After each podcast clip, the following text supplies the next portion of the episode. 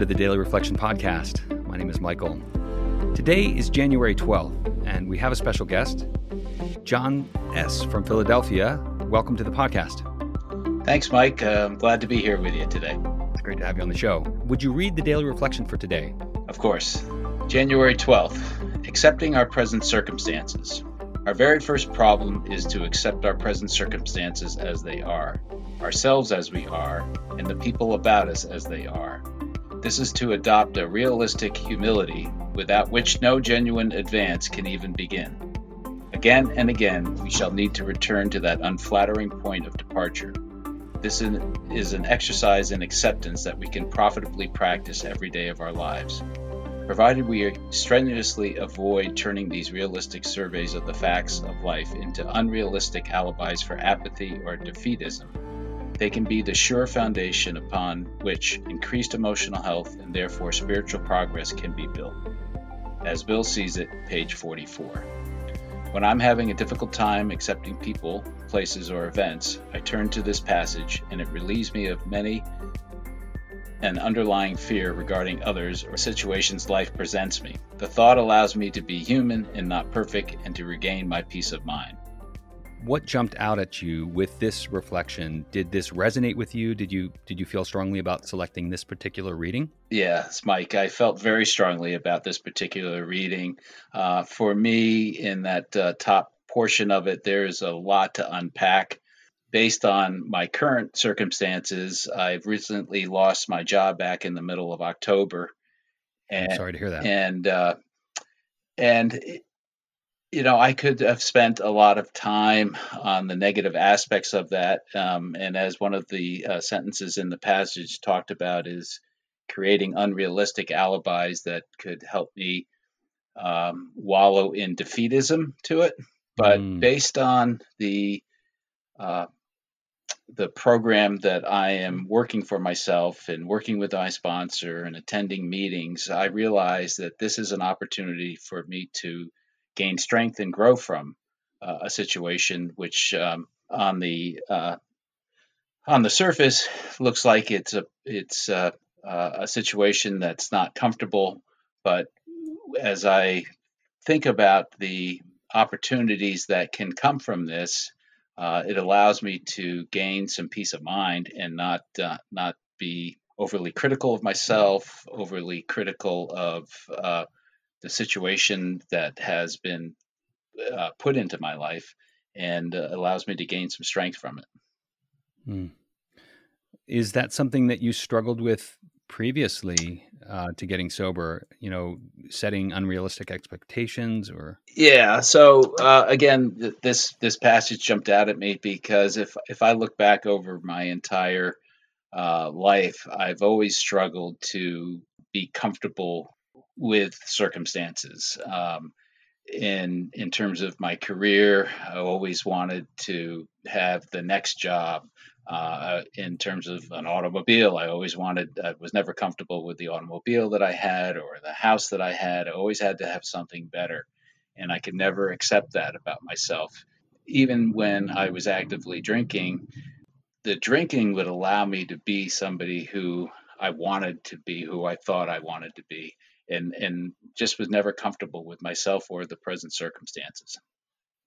Tell me a little bit about some of the things that happened prior to getting sober. You know, everyone talks about this experience of hitting a bottom. Did you did you hit a bottom?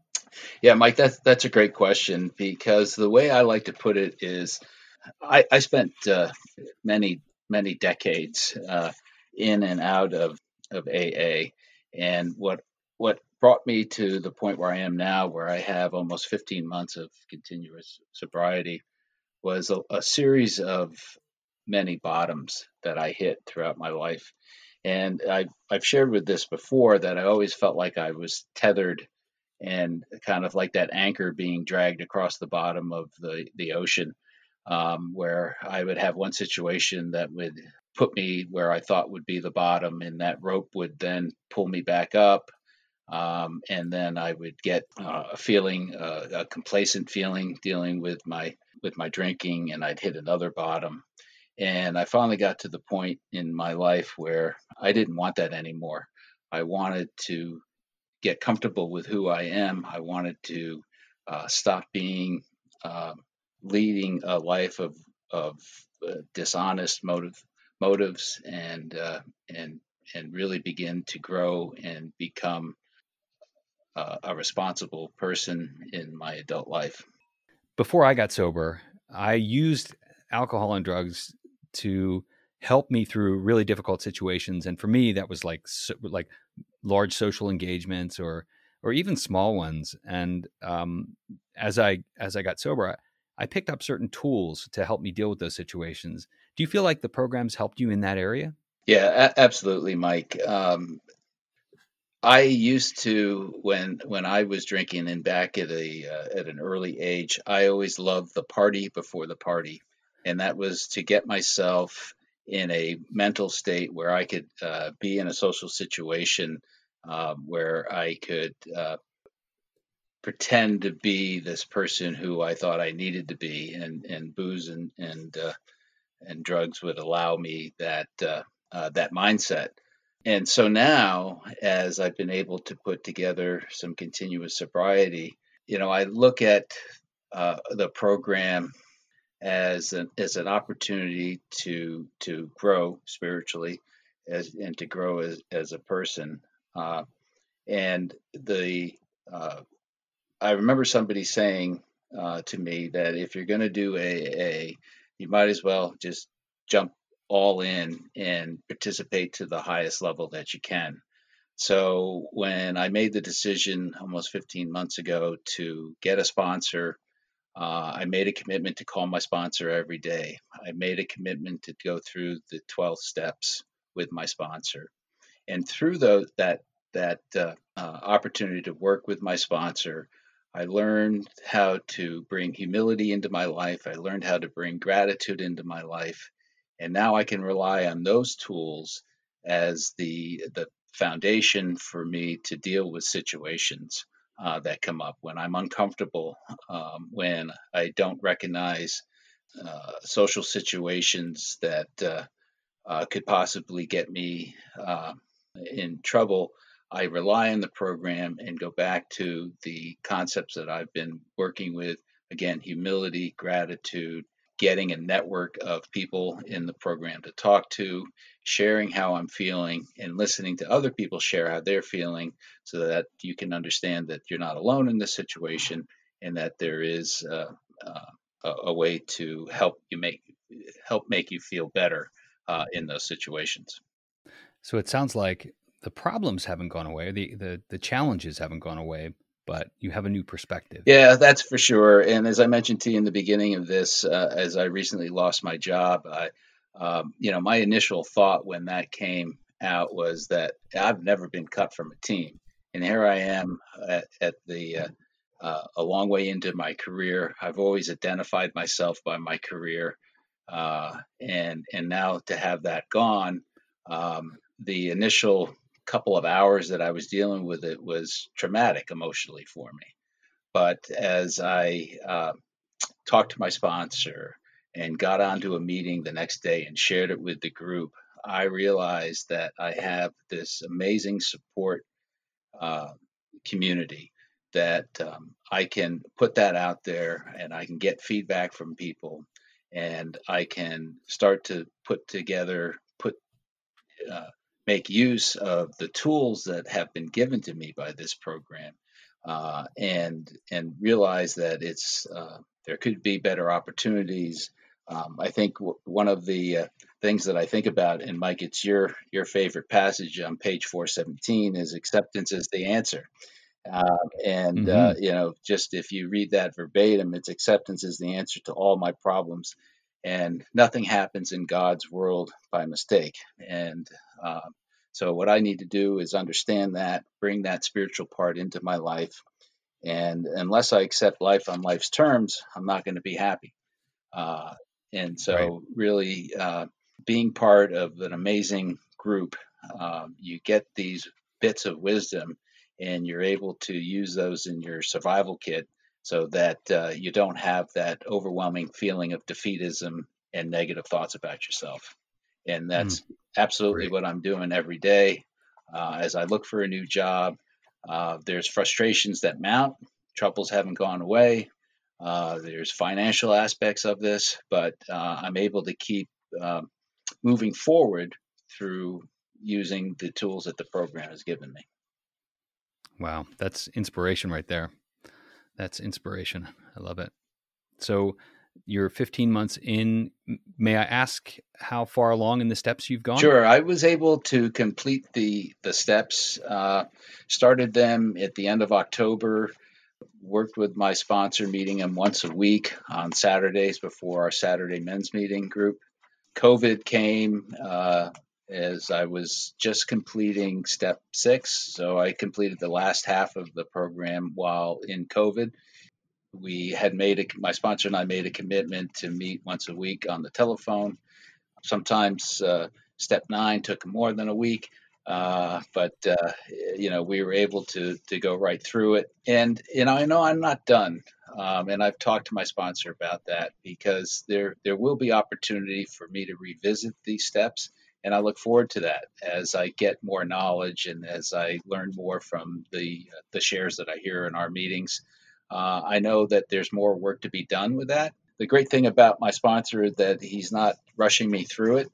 We both set the pace that we did the first round through, um, but I know uh, that uh, you know I have more to look forward to working through the steps and and actually um, uh, looking forward to uh, digging into um, the the middle, say so four through through ten, a little bit more with them. So you've been through the steps.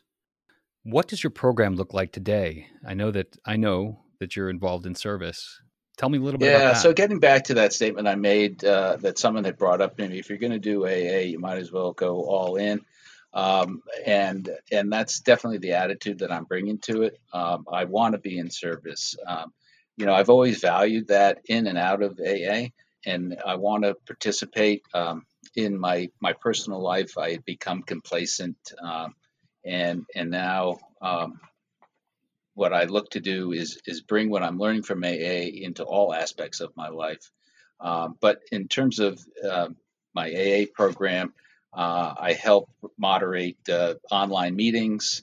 So I've joined a, uh, a, a, group out of our uh, regional office uh, called Cooperation for with the Professional Community. So I help escort uh, first year medical students to AA meetings to give them a better understanding of what goes on at a meeting. I have not yet sponsored anybody, but I'm putting my hand up and looking for sponsees. And I definitely want to give back. Um, the first comment my sponsor made to me is that you're only going to get out of this what you put into it. And I want to put as much into it because I want to get as as much out of my sobriety as I possibly can. And I find that that's extending into my personal life. Uh, I've joined a professional uh, business organization as a volunteer mentor for small businesses. Um, I've volunteered at uh, my local yacht club to to run the dock during the summer. So it's just giving back as much as I can to get as much out of the organizations and my life as possible. So before we wrap up, is there anything else you want to tell folks that, that are listening? Maybe um, some inspiration for the newcomer? So absolutely. Um, as I mentioned earlier, I, I, went to my first A meeting when I was 25, and I, I really wish I had uh, gotten hold of this program at that point in my life and not spent the next uh, three decades trying to trying to figure it out on my own. Um, there, the willpower alone won't get you to uh, uh, a sobriety that's meaningful. And so, if you are a newcomer, um, come into the program, pay attention, keep coming to meetings, uh, get a sponsor, and start to really uh, work the, the steps. Um, and that way you'll get a foundation uh, that you can grow off of. The other thing that I will say to newcomers is uh, don't sit on the sidelines. Uh, I did that for many years. And the analogy that I love is that if you're in, in a pack, stay in the middle of that pack because if you do fall, start to fall, uh, there's going to be a shoulder on your left and your right that you can lean on and you'll be pushed back up. If you're on the sidelines and you start to fall, you could fall right out of that pack. Uh, and it's so important to to listen to uh, the wisdom that are in the rooms and uh, uh, you, you, there's a lot to identify with um, and uh, and a lot to grow from. Well, John, thank you so much for spending some time with us and sharing your experience, strength, and hope. You're welcome, Mike. Glad to be here with you. Okay. Well, what an amazing example of a sober man accepting his present circumstances. Thanks so much, John, for, for joining us today. And thanks so much for all the service that you do. It's amazing. I'll see you in the meetings. And thanks, everybody else, for your support.